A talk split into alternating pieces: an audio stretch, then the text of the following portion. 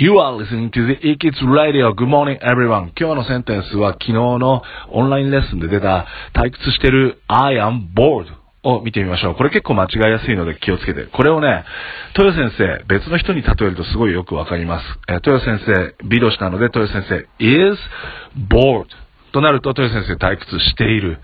豊先生 is boring にしてしまうと、豊先生はつまんない退屈な先生だっていう意味になります。これが exciting, excited とも同じ意味になります。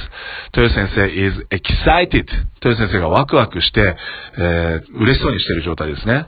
豊先生 is exciting になると、豊先生はすげえ楽しくていい先生だっていう風になるので、そう言われるように頑張ります。e-kids is exciting みんなが言ってもらえるようにまた頑張ります。で、みんなは楽しくなったら I am excited 今は、まあしょうがない。いいことだけじゃないので、退屈だっていう時は I am bored This TV program is boring このテレビ番組つまんないななんていう使い方覚えてください。Alright, everyone, have a great day!